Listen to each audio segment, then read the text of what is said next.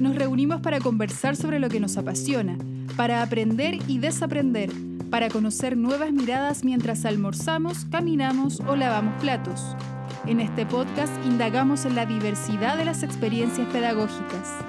Encuentros del cuarto tipo con seres de otros mundos. Bienvenidos a un nuevo capítulo de Paisajes Educativos.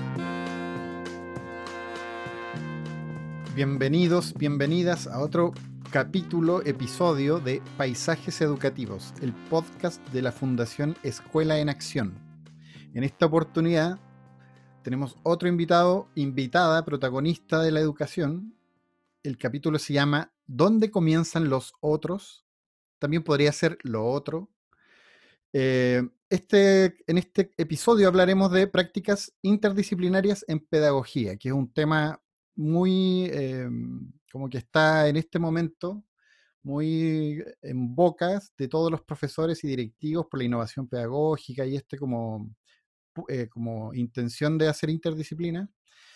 Y de hecho ayer me llamó un amigo para preguntarme la diferencia entre multidisciplina, interdisciplina y transdisciplina, que lo vamos a hablar acá.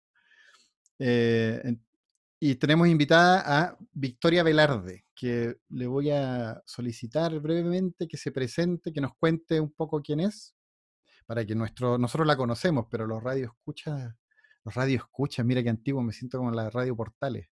No, nuestros oyentes del podcast te conozcan un poco más, Victoria. ¿Cómo estás?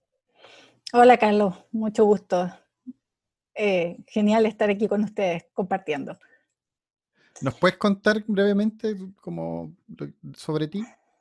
Mira, brevemente, si tú quieres, eh, yo podría decirte que soy bioquímica de profesión, eh, pero que mucho tiempo me he dedicado a la docencia en la Universidad Católica de Chile, eh, fundamentalmente a los alumnos de Ciencia de la Salud y más recientemente he entrado en toda esta disciplina que es la educación eh, siendo directora del programa de Pedagogía Media en Ciencias y Matemáticas eh, hasta el año pasado. Súper, súper. Y está también con nosotros para, para enriquecer esta conversación con su barba, con su pelito corto, con su chamanto. ¿Qué es un poncho, un chamanto? Está como helado. Esto es un, es un chaleco mm, eh, nórdico. Ah, ya. Hace frío, hace frío, sí. Esto me lo, me lo compré en la, Sí, me lo compré en la ropa usada en, Europa, en, Holanda. Ah, y la, en la ropa usada de, Europa, como que es la ropa usada de, Bolivia, una cosa así. Claro. No, la, no. La ropa de segunda mano boliviana. Es de, esos chalecos de, Dinamarca que son muy abrigados y son súper baratos. Buenísimo. Súper baratos allá. No sé cómo nadie los trae a ese precio. Sí, buenísimo, están buenísimos. Martín Cáceres, un asiduo, eh, ha estado, lo hemos entrevistado en los podcasts y bueno, es parte de la fundación, entonces es quien también nos colabora con preguntas y en la conversación. Ya que nos presentamos, vamos a entrar al, tema. ¿Cómo definirías tú lo, interdisciplinario? O un poco respondiéndole también a mi amigo que me preguntó ayer, las diferencias entre multidisciplina, interdisciplina y transdisciplina que comúnmente se hablan, ¿cómo, los diferenciarías tú así en palabras fáciles? Yo creo que en palabras fáciles es difícil, porque en realidad eh, yo creo que se produce una gran confusión entre, entre los, términos de transdisciplina, multidisciplina e, interdisciplina. Pero yo creo que eh, interdisciplina particularmente resulta ser como aquella disciplina donde tú vas juntando otras disciplinas y las vas haciendo todas unidas eh, para resolver, por ejemplo, un solo problema a diferencia de lo que podría ser una multidisciplina donde tú puedes tener varios problemas que están corriendo como simultáneamente uno al lado del otro. Y la transdisciplina un poco sería llevar una disciplina al campo de otra disciplina. Yo lo entendería más o menos así. Esa me cuesta quizás un poco más entenderla que las otras dos. Súper. Es como Transantiago, como que te lleva de una comuna a otra también. Podríamos, podríamos de alguna manera entenderlo de esa forma, claro. Para, para, que sea más fácil todavía. Y, ahí, ¿cómo podrías definir lo interdisciplinario como en términos prácticos? Porque, claro, uno habla de, esto en términos teóricos, o sea, tú dices eso y uno se imagina millones de cosas, pero en mm. términos prácticos, como pensando en un colegio o en un trabajo entre profesores, por ejemplo, ¿cómo...? Fundamentalmente yo, yo creo que la mejor forma de ejemplificarlo es con un problema. Cuando uno tiene un problema, uno va a tratar de solucionarlo. Y normalmente uno lo trata de solucionar dependiendo del, punto de vista que uno conoce. O sea, em, digamos, si yo soy bioquímica, lo voy a tratar de solucionar desde el punto de vista de la bioquímica. Pero la verdad es que esos problemas normalmente tienen muchas otras facetas. Entonces, si yo integro a mi equipo de trabajo a un matemático, el matemático va a tomar el mismo problema, pero le va a ver el punto de vista desde la matemática y va a aportar eh, ciertas características matemáticas que pueden solucionar ese problema. Lo mismo podría ser, separo mi bioquímica a las ciencias de, los colegios y puedo decirte los químicos y los biólogos. Los biólogos podrían aportar desde el punto de vista biológico, los químicos desde el punto de vista químico a un problema, no sé, por ejemplo, cambio global o el medio ambiente o cualquiera de estas cosas que, o la contaminación, ¿verdad? Tú los podrías eh, ir aportando diferentes eh, aspectos eh, que cada una de estas ciencias te podría aportar a, solucionar el mismo problema.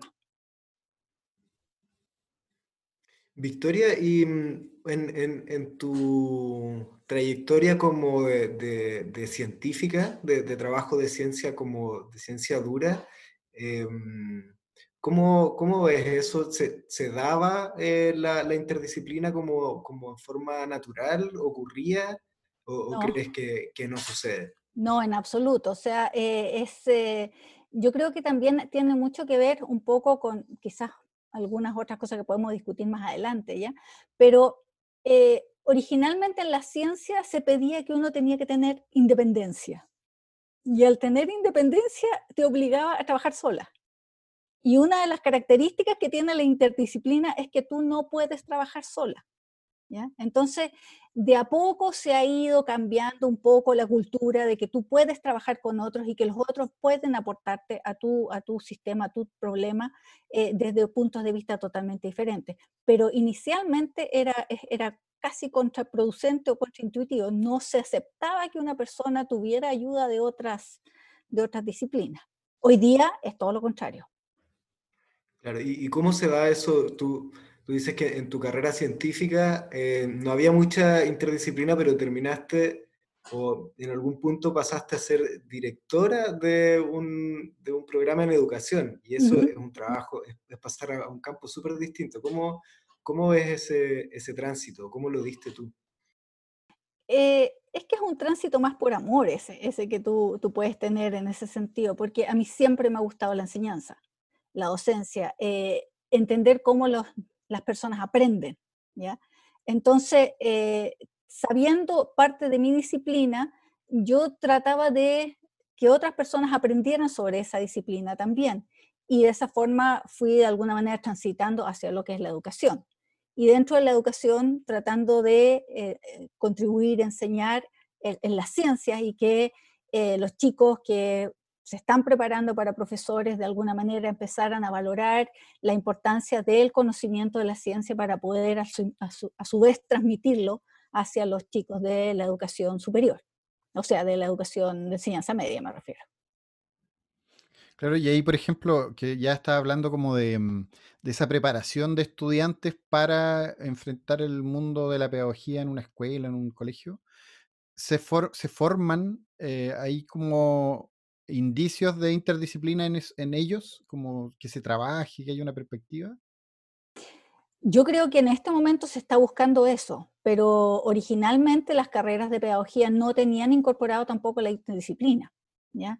Eh, eso también ha sido algo que ha ido cambiando y modificándose justamente con la idea de eh, comenzar a hacer otro tipo de aprendizajes, como puede ser el aprendizaje basado en proyectos o algún otro tipo de aprendizaje que tiene ya involucrado el traer eh, problemas que son mucho más difíciles de abarcar desde un punto de vista y que son mucho más entretenidos si tú los abarcas desde diferentes puntos de vista. ¿Por qué crees que, sucede, que está sucediendo esto? ¿Por qué es necesario, primero, si es necesario o no incorporar la interdisciplina en, en la formación de profesores y, y, y, y por qué sería un, un beneficio hacerlo. Mm, yo lo veo fundamental. Eh, y, lo veo tan importante porque hoy día los problemas que existen en el mundo son problemas que abarcan muchas disciplinas. Por lo tanto, un profesor tiene que enseñarle a sus estudiantes a trabajar eh, aprovechando los conocimientos, las habilidades, las aptitudes de cada uno dentro de un grupo. ¿ya? Y, y eso es lo que después se va a proyectar cuando lleguen al, sistema laboral. Entonces, es importante que un niño vaya aprendiendo cómo trabajar en interdisciplina, cómo trabajar con gente que tiene distintas habilidades a las suyas eh, en conjunto para potenciar el trabajo final. Mm. Claro, ahí tú estás nombrando cosas interesantes como que lo has nombrado como habilidades. Mm. Claro, por ejemplo, en términos prácticos de una interdisciplina, en un proyecto que tú has enfrentado, eh, o quizás el primer proyecto interdisciplinario que, eh, con el que te enfrentaste, ¿cómo te sentiste? Em, ¿Qué, ¿Qué crees tú que creció en ti o que tuviste que desarrollar en ese trabajo? bueno, primero hay que aprender a valorar el conocimiento de los demás, ¿ya? Y entender cómo el conocimiento de los demás o cómo las habilidades de los demás de alguna manera contribuyen a tu, al, al, objetivo final que, ustedes, que, que uno tiene, al proyecto final que uno está tratando de desarrollar. Hay que ser humilde también, hay que aprender que uno no sabe todo y que pueden haber otras miradas y otras perspectivas que son mucho más apropiadas para el problema que la que uno tenía desde un principio mirado desde, desde su, su esquina, si uno quisiera decirlo de alguna manera. Eh, y, fundamentalmente por lo mismo, reconocer en el otro las capacidades que el otro puede aportar en, a ese proyecto. Claro, y, y, algún otro tipo de habilidad eh, como eh, relacionada, no sé, a la comunicación, me imagino, como las, que se llaman del siglo XXI son como las clásicas, ¿no? La comunicación es, es fundamental y sobre todo porque ocurre muchas veces que en distintas disciplinas hablamos diferentes idiomas, aunque todos hablamos castellano, pero hablamos diferentes idiomas. Entonces, la, jerga. Exactamente, la jerga. Entonces es como la primera parte de hacer probablemente un proyecto interdisciplinario, un trabajo interdisciplinario, es consensuar en, el, en, el, vocabulario, aprender de la terminología del otro, aprender de lo que significa para cada uno, cosas que probablemente una misma palabra tenga significado diferente en cada una de las disciplinas. Entonces hay que llegar primero a acuerdos en, ese tipo de, aspectos fundamentales para después poder desarrollar eh, el resto de, digamos, el, proyecto. Hay que aprender el lenguaje de los otros y los otros tienen que aprender un poco el lenguaje propio también. Y mm, ahí siempre es difícil pensar en cuando se habla de interdisciplina, de repente hay, como una confusión de que se cree que hay que dejar un poco de lado las disciplinas mismas, digamos. O, uno pregunta ya, si, quiero hacer trabajo interdisciplinario, ¿cuál es el rol de, cada disciplina en el fondo? Entonces, ¿cómo se combina ese, como, ese desarrollo de un, lenguaje específico con tener que conversar con, con otros distintos? A ver, no, no, no me quedó muy clara la, la pregunta que estás haciendo, Martín, pero... a ver, si, si, se necesita, porque ya para que haya interdisciplina tiene que haber, em, tienen que haberse desarrollado esos lenguajes, ¿o no? Sí, primero, sí, primero tienes que tener un, un, lenguaje común, ya para entenderte con, con, con la persona de la otra disciplina. Claro. Pero primero se tiene que desarrollar uno propio y después uno común o, o se desarrolla a la par es como no, es que, es, que, el lenguaje propio tú lo tienes con, tus con tus colegas o con las personas que desarrollan tu misma disciplina. Si tú piensas en los profesores, probablemente los profesores de matemática tienen todos un, un, determinado lenguaje, los profesores de biología van a tener otro determinado lenguaje. Entonces, dentro de tu grupo de personas, tú vas a tener tu lenguaje y te vas a entender con ellos. Pero en el momento que tratas de integrarlos todos, quizás mi concepto del diseño, por decir algo, es muy distinto al que pueda tener un diseñador o alguna persona que está desarrollando particularmente esa, esa, esa área. Entonces tenemos que ponernos de acuerdo en, en, qué es lo que estamos hablando y entonces poder de esa forma ir desarrollando un proyecto hacia adelante. Claro. Ahí hay un punto que me gustaría como hacer, como poner como una estampita que me parece súper interesante. Ustedes me dicen si están de acuerdo o no. Es, es que mm, eh, lo, lo, lo, que lo que leo de esto es que cada profesor o cada persona que está a cargo de una disciplina, de, como de un conocimiento, por decirlo de alguna manera, tiene que conocerlo, manejarlo con relativa profundidad, porque si no puede fácilmente perderse o perder el núcleo o el centro de, de, cuál es su fin, como en términos de objetivos, de aprendizaje o ese tipo de cosas.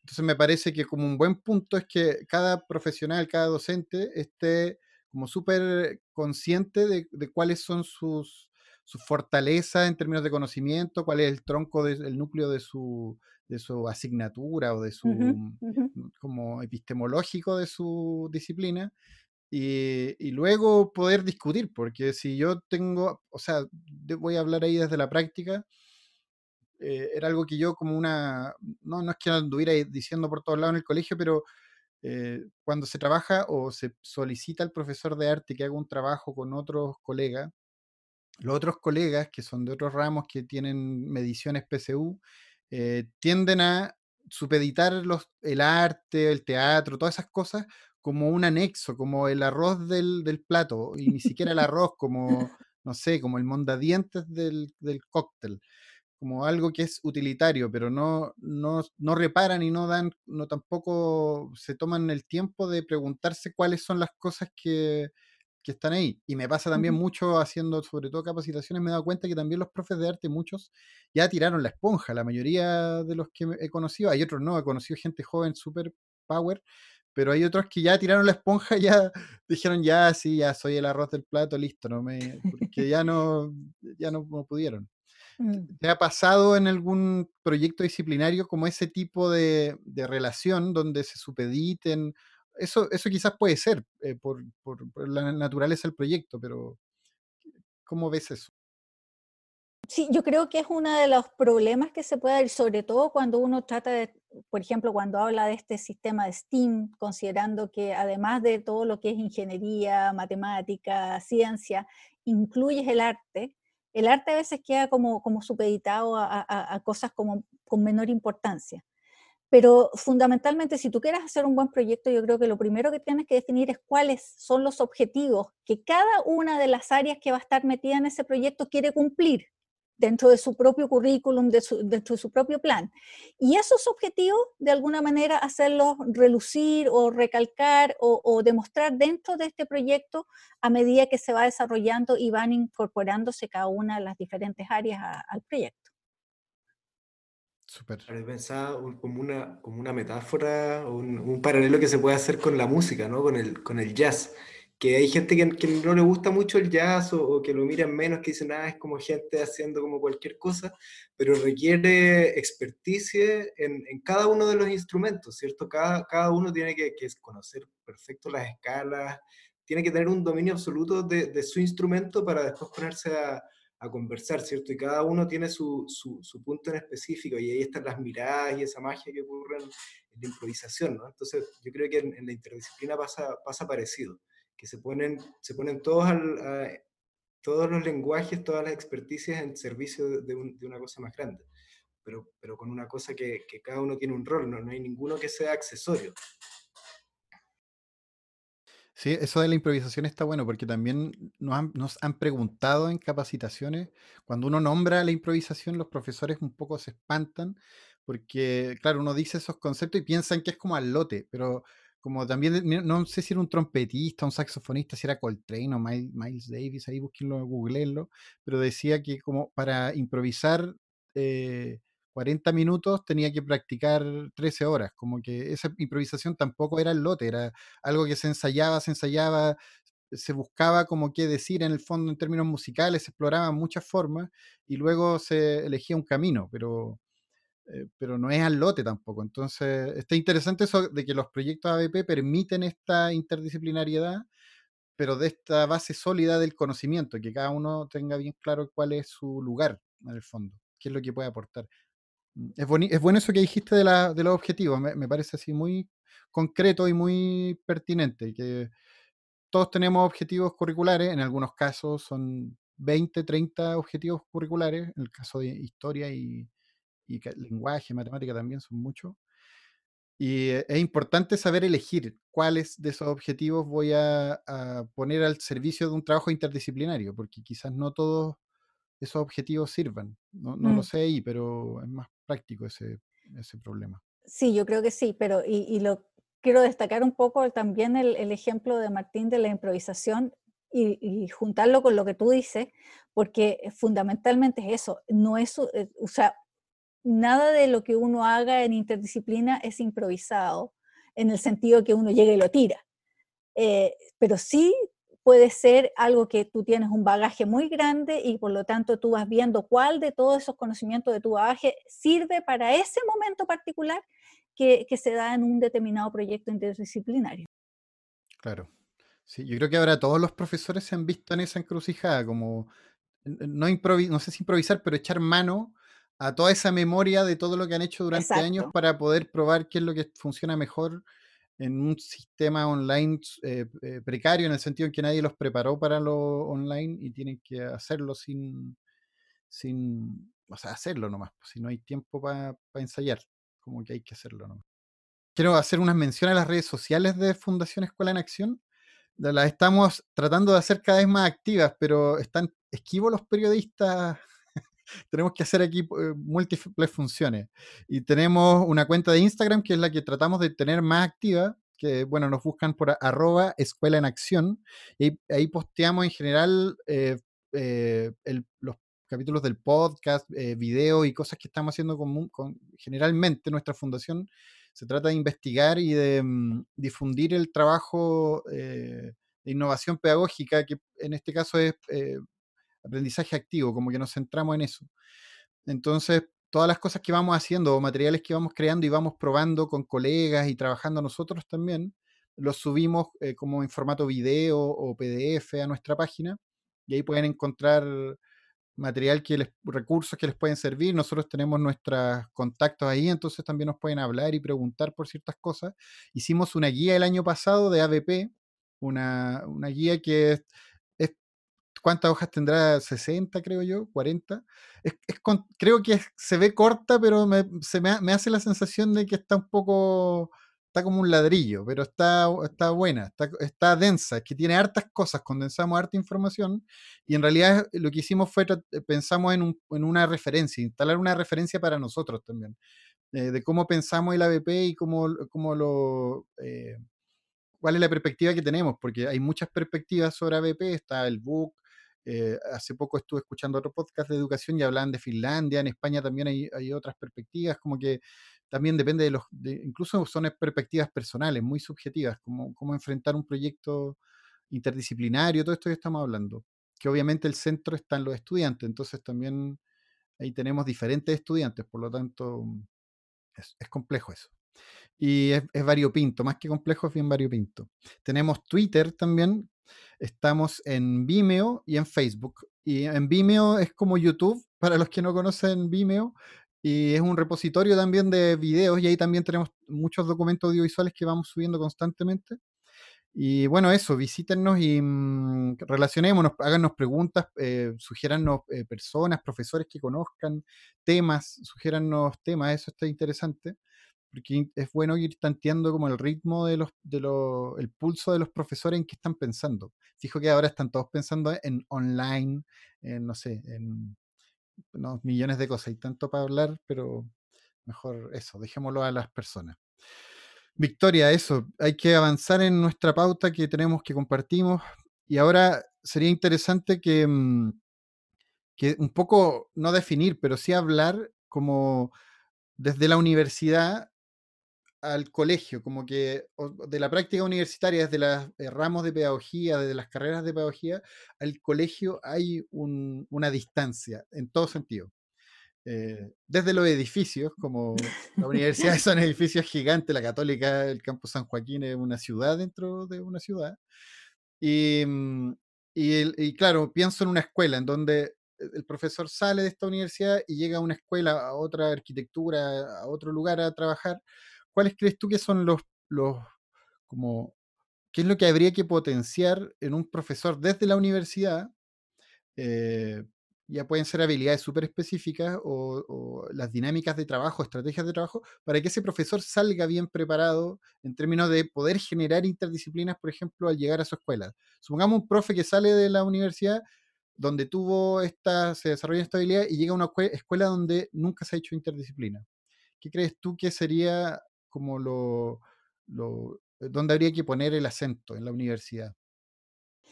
Bueno, yo creo que habría que dar más espacio para hacer más prácticas de este tipo de actividades. ¿ya? Todavía en la universidad son muy escasas las prácticas que podemos tener, eh, sobre todo para desarrollar interdisciplina. Particularmente en el caso de los profesores, yo creo que recién estamos empezando a experimentar en, lo que es interdisciplina dentro de este tipo de proyectos de aprendizaje basado en proyectos. Entonces, eh, a los chicos les falta tener un poco más de entrenamiento para sentirse cómodos y para sentirse confiados en poder eh, aplicar esta misma metodología después cuando llegan a, ser profesores en, los diferentes colegios o escuelas.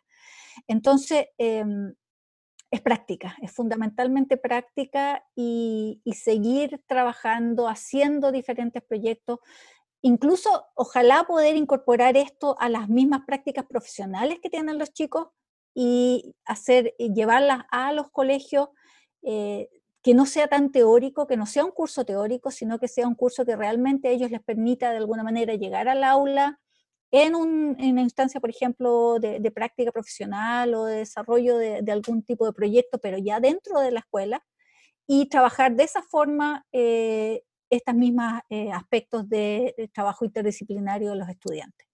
De a poquito yo creo que haciendo eso aumentándolo en la universidad ya podrían llegar con más confianza a la escuela o al colegio donde les tocara trabajar. Claro, y ahí hay como objetivos, eh, como se me hace, como por lo que dices tú, por la cosa práctica, objetivos más centrados en habilidades y actitudes, como hablábamos antes, como comunicación, por ejemplo. Súper importante comunicarse, estar abierto a la comunicación, es decir, escucha activa, por ejemplo. Si estoy trabajando en un equipo y no entiendo a mi compañero, tener la disposición a a querer entenderlo, preguntarle y dialogar, por ejemplo, a mi colega o lo que sea. Claro. Claro, antes, e, también, claro. antes también tú hablaste de, de humildad, de, que se habla poco de eso, como de que también podemos relacionarlo quizás con la empatía, no sé, como em, saber que o entender que el conocimiento del otro también vale, incluso no siendo eh, eh, universitario, un conocimiento universitario, entre comillas, porque eh, uno puede trabajar en proyectos, por ejemplo, en ABP, eh, con especialistas que no son universitarios, por ejemplo, los cantores, los artistas populares mm, o, gente que hizo alguna cosa increíble en su localidad o eh, por ahí cerca de donde está la escuela y que en realidad no estudió ninguna carrera, pero el tipo logró como instaurar en su mente y en su práctica un conocimiento sacado de la práctica quizá. Entonces, también una mirada interesante me parece de humildad y de empatía, eh, valorar todos los conocimientos, como universitario o no. ¿Y a, qué le podríamos sumar a eso? Como empatía, comunicación, ¿qué le podríamos sumar, crees tú? De lo que tú decías un poquito, eh, antes de ir a, qué otra cosa se le puede sumar, eh, yo creo que es fundamental la experiencia. la experiencia, como dice el dicho, es la madre de todas las ciencias. más vale, se valora más, yo creo, o se puede valorar más incluso que una carrera universitaria si es que tú esa carrera universitaria queda guardado solamente en, el conocimiento. Distinto es después traspasar ese conocimiento, ¿verdad? Eh, por lo tanto, efectivamente, eh, esa escucha que tú dices es fundamental. Empatía eh, en el sentido de poder comprenderte, de, entender lo que tú estás diciendo y de valorar lo que tú estás diciendo. Em, también tienes que tener un conocimiento sólido, y eso también lo mencionamos antes, o sea, de tu área, conocimiento sólido y al mismo tiempo reconocer en tu área cuáles son, digamos, los nexos, identificar nexos hacia las otras áreas que te puedan eh, contribuir eh, para la solución del proyecto que tú quieras. Em, ¿Qué otra cosa sería relevante para hacer un proyecto interdisciplinario?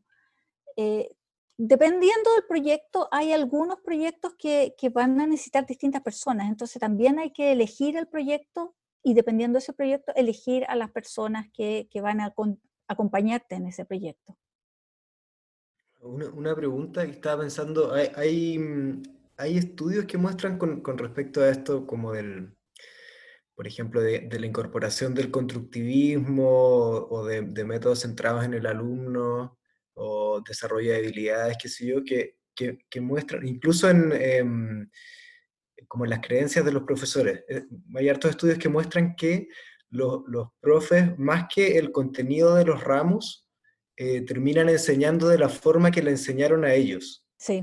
Em, entonces, que desde tu visión, que, que, trabajaste, en, estuviste como, como profe y como, como súper metida en, facultades de, educación, ¿qué tan, ¿qué tan cerca o lejos estamos de eh, que la facultad de educación em, sea como nosotros queremos que sean los colegios? Eh, yo creo que estamos bastante lejos, bastante lejos todavía. Falta mucho que, trabajar en ese sentido. Eh, la universidad sigue siendo todavía el lugar donde todo se puede realizar un poquito, e, es, casi de repente uno, los, chicos salen con esta idea de que lo que me enseñaron en la, universidad yo no lo puedo aplicar en la escuela. ¿Ya? o en el liceo por, las condiciones que se dan. Y bajo esa perspectiva todavía la universidad está muy lejos de, las escuelas y de, los, y de los liceos. Eh, pero yo creo que se puede ir acercando en la medida de que también los profesores de los liceos, de las escuelas, vuelvan quizás a la universidad a buscar eh, nuevas herramientas o nuevas posibilidades de, contacto, eh, de crear lazos con gente de diferentes áreas, de diferentes disciplinas, y que eso los ayude a, obtener quizás algunos elementos que no pueden tener en, las escuelas o en los liceos.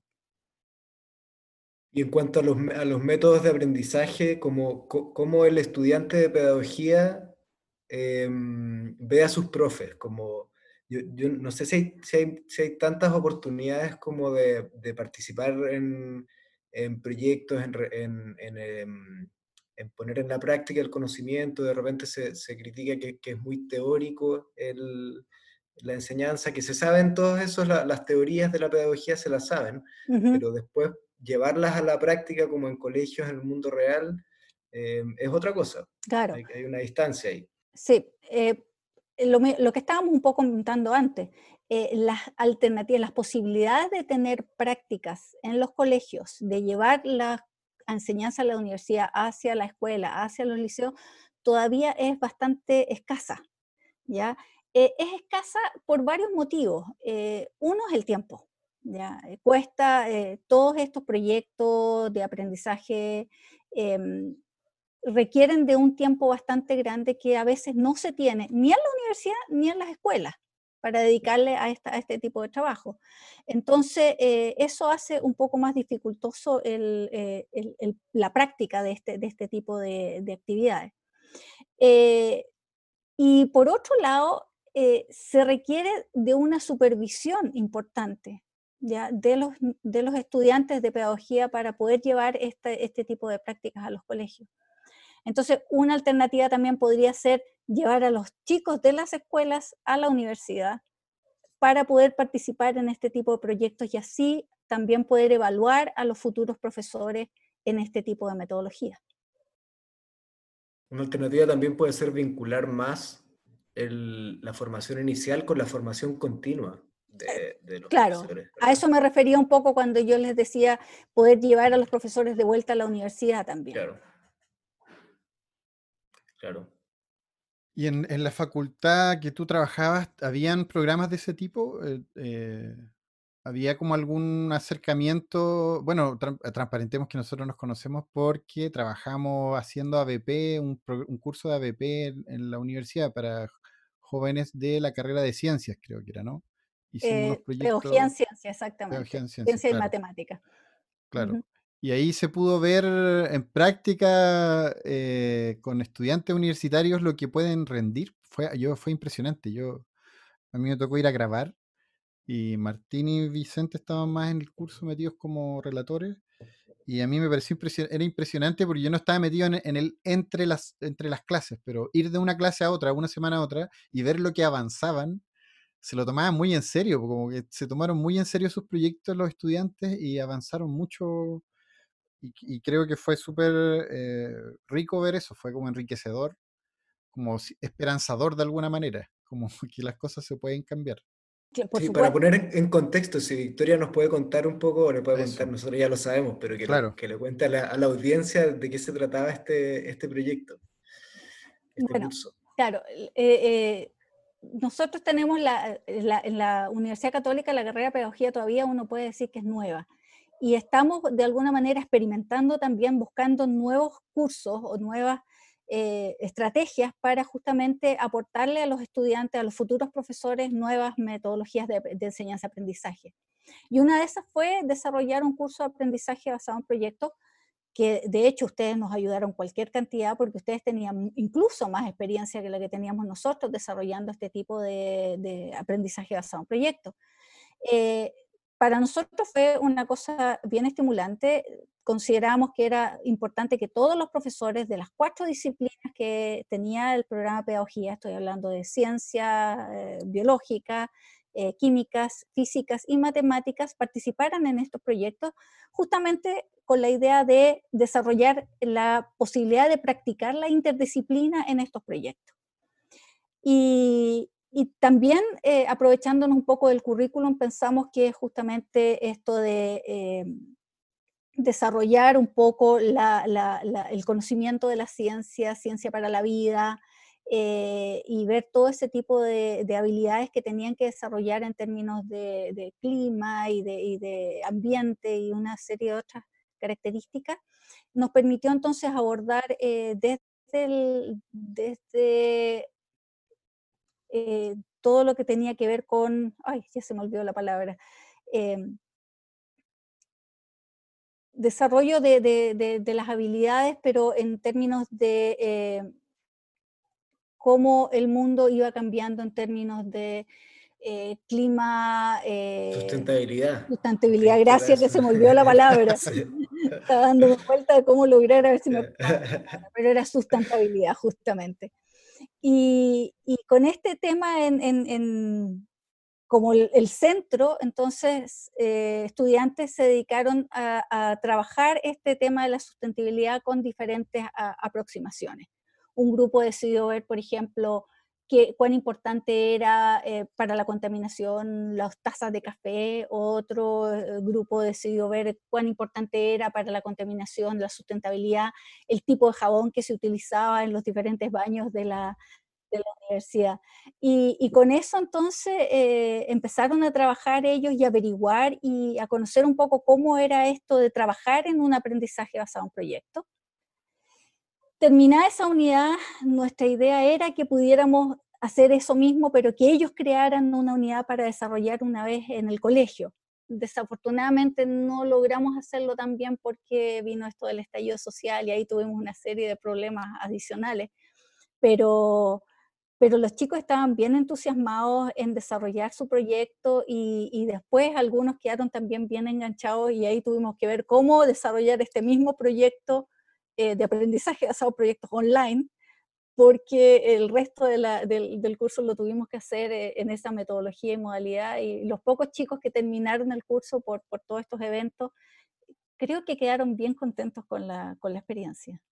Mm. Sí, que, sí, yo, concuerdo, yo acompañé ese curso y, mm, y, la valoración fue, fue, bien positiva, pero eh, igual los, los estudiantes... Eh, lo encontraron difícil. Era un curso difícil para ellos. Porque em, estaban acostumbrados a ese tipo de, de, actividad. De alguna manera uno tenía que dejarlos solos para que trabajaran en su proyecto y al mismo tiempo darle unas pequeñas guías para que eh, no se descarrilaran y no empezaran a, a, a, meterse en problemas que no estaban relacionados con el proyecto mismo. Claro. Yo lo que pude ver de afuera que era un proyecto de ciencia, pero les, les hervía la mente tratando de ser creativos. No, por ser creativo por sí, sino que porque las soluciones tenían que ser creativas. Como eh, están en problemas súper particulares, por ejemplo, ese del baño del jabón. Yo aprendí ahí, que después lo usé varias veces en asados y en otras instancias, eso de tirar la cadena del water con la tapa cerrada, que uno a veces lo hace, no lo hace, como que no estaba en mi mente pero el saber que las esporas de agua microscópicas se desparraman por todo el baño me produjo un problema mental, un problema en los hábitos. Y ahora como que ya es una... Pero y así aprendimos muchas cosas. Yo iba de, yo iba de oyente, ¿no? o sea, estaba grabando con la cámara y escuchaba lo que hablaban.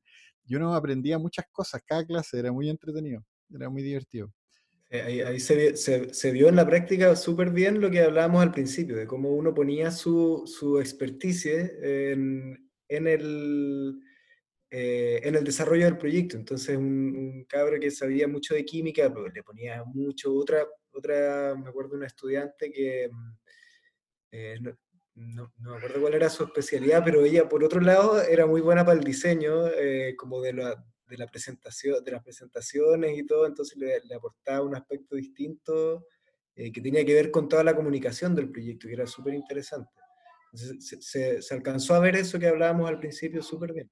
Claro, había otra chica que, que, sabía de matemática, que era su especialidad era la pedagogía en matemática, entonces hacía todos los análisis estadísticos, todo el análisis de los números que podía existir alrededor del, del proyecto. Eh, el de química, como tú decías, llegó a identificar hasta los componentes del plástico de los vasos o de, de, hasta la última detalle de eso y aportaba desde su conocimiento a, a cómo trabajar en eso. Sí, fue muy interesante esa experiencia. Mira, ah, hice una lista como de lo, de lo que fuimos hablando, como básicamente para pensar en cuáles son las características de un profesional que, que pudiera, o de una profesional que pudiera hacer ABP, como para hacerse una autointrospección, como para decir, ya, ya, si yo esto lo podría mejorar. Primero, un conocimiento fuerte disciplinar, eso es muy importante. Luego, empatía, como en esto que hablamos de saber respetar, y obviamente la empatía muy vinculada a la comunicación también, una, una escucha activa.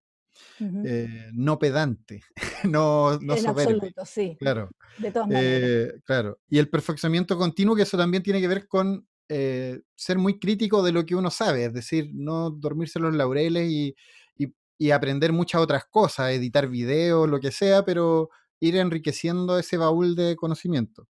Y la colaboración, también anoté que, que es algo que se nombró por ahí, que es súper importante para poder, como si uno hace, va haciendo en una lista así, ya checklist, como ya con estas cosas tengo, tengo estas herramientas más o menos desarrolladas, podría como yo acercarme a otro docente y, poder ponerme a disposición de un proyecto interdisciplinario. A todo esto, es, esto es algo que estamos diciendo así en esta conversación. Me imagino que quedan más cosas. Por supuesto, yo te agregaría práctica, o sea, no esperes nunca que el primer proyecto interdisciplinario que tú hagas te va a salir bien. Eh, lo más probable es que vas a empezar a encontrar una serie de detallitos que podrían mejorarse. Y lo segundo es que tampoco te tires con un proyecto interdisciplinario en el cual haya como 45 disciplinas metidas entre medio. Es mucho más fácil partir con un interdisciplinario que sea de dos disciplinas, ponte tú, y dos que sean cercanas, no sé, un profesor de química asociado con un profesor de biología. De religión, química con religión. Eh, eventualmente sí, pero ya tienes un poco más alejado los, dos lo decía por el, por el, manto sagrado, lo decía por el manto sagrado. Podría ser, te fijáis, o sea, todo lo que tiene que ver con la cultura. La, sangre en vino. La sangre en vino, o, cómo el pan se transforma en carne, no sé. claro, claro. pero, pero empezar un poco con dos disciplinas es mucho más fácil que empezar con muchas y después tú le puedes ir agregando ese proyecto, no sé, eh, algún poquito más de física o algún poquito más de otra disciplina de historia o de lo que tú quieras agregar eh, y enriquecerlo de esa manera para las futuras eh, versiones en las que tú puedes ir aplicando esta misma metodología. Súper. Estamos como en el, eh, bueno, de hecho estamos en el, en el tiempo de nuestra conversación, ha, sido, eh, ha pasado rápido y ha sido súper interesante. Espero que a los escuchas le hayan quedado cosas, hayan podido tomar ciertos apuntes para que sea un aporte en realidad a su, a su profesión, a su práctica. Vamos a entrar a la única sección que tenemos, que se llama preguntas cortas, respuestas rápidas. Los que han escuchado el podcast ya saben más o menos para dónde vamos. No es nada incómodo, Victoria, no te, no, pongas incómodo, son preguntas muy... Vamos a la primera. ¿Qué fue lo último que aprendiste? ¿Qué fue lo último que aprendí? He estado últimamente aprendiendo sobre aprendizaje y metacognición. ¿Hay algún libro que recomendar de ese aprendizaje o algún paper, alguna página? Son varios eh, libros que he estado aprendiendo, how, how do people learn, cómo aprende la gente, cómo aprenden los estudiantes. Hay una serie bien interesante sobre eso. Súper. Mm. ¿Cuál es la palabra que más has repetido esta semana? COVID-19. Como para contextualizar.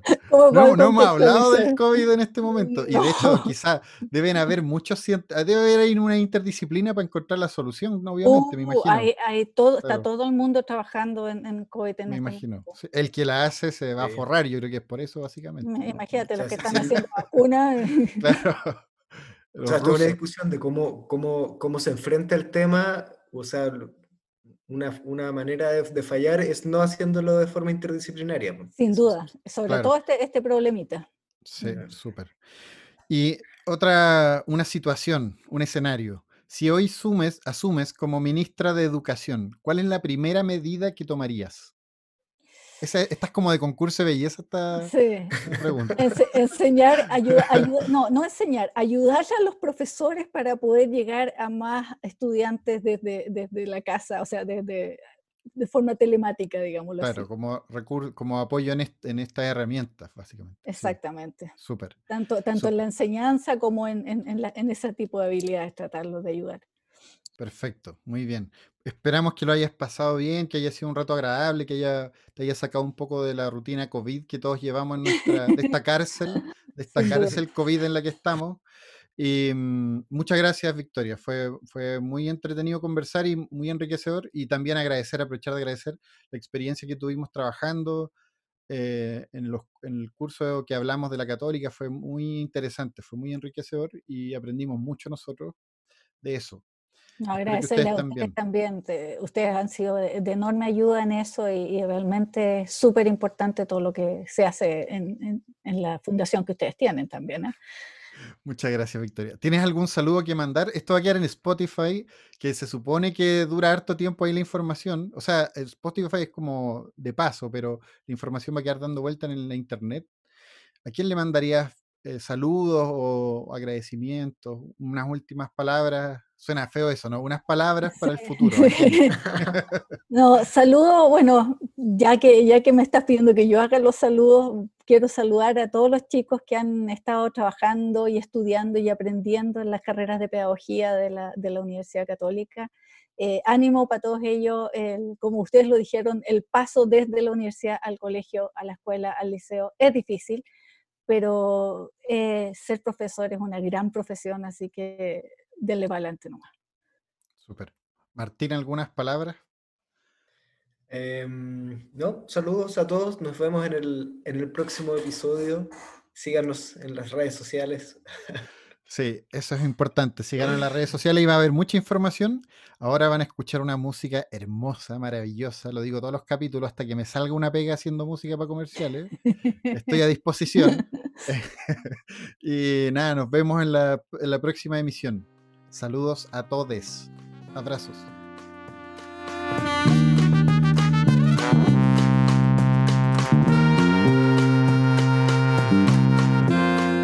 Nos escuchamos la próxima semana en un nuevo capítulo de Paisajes Educativos. Este podcast es producido por Fundación Escuela en Acción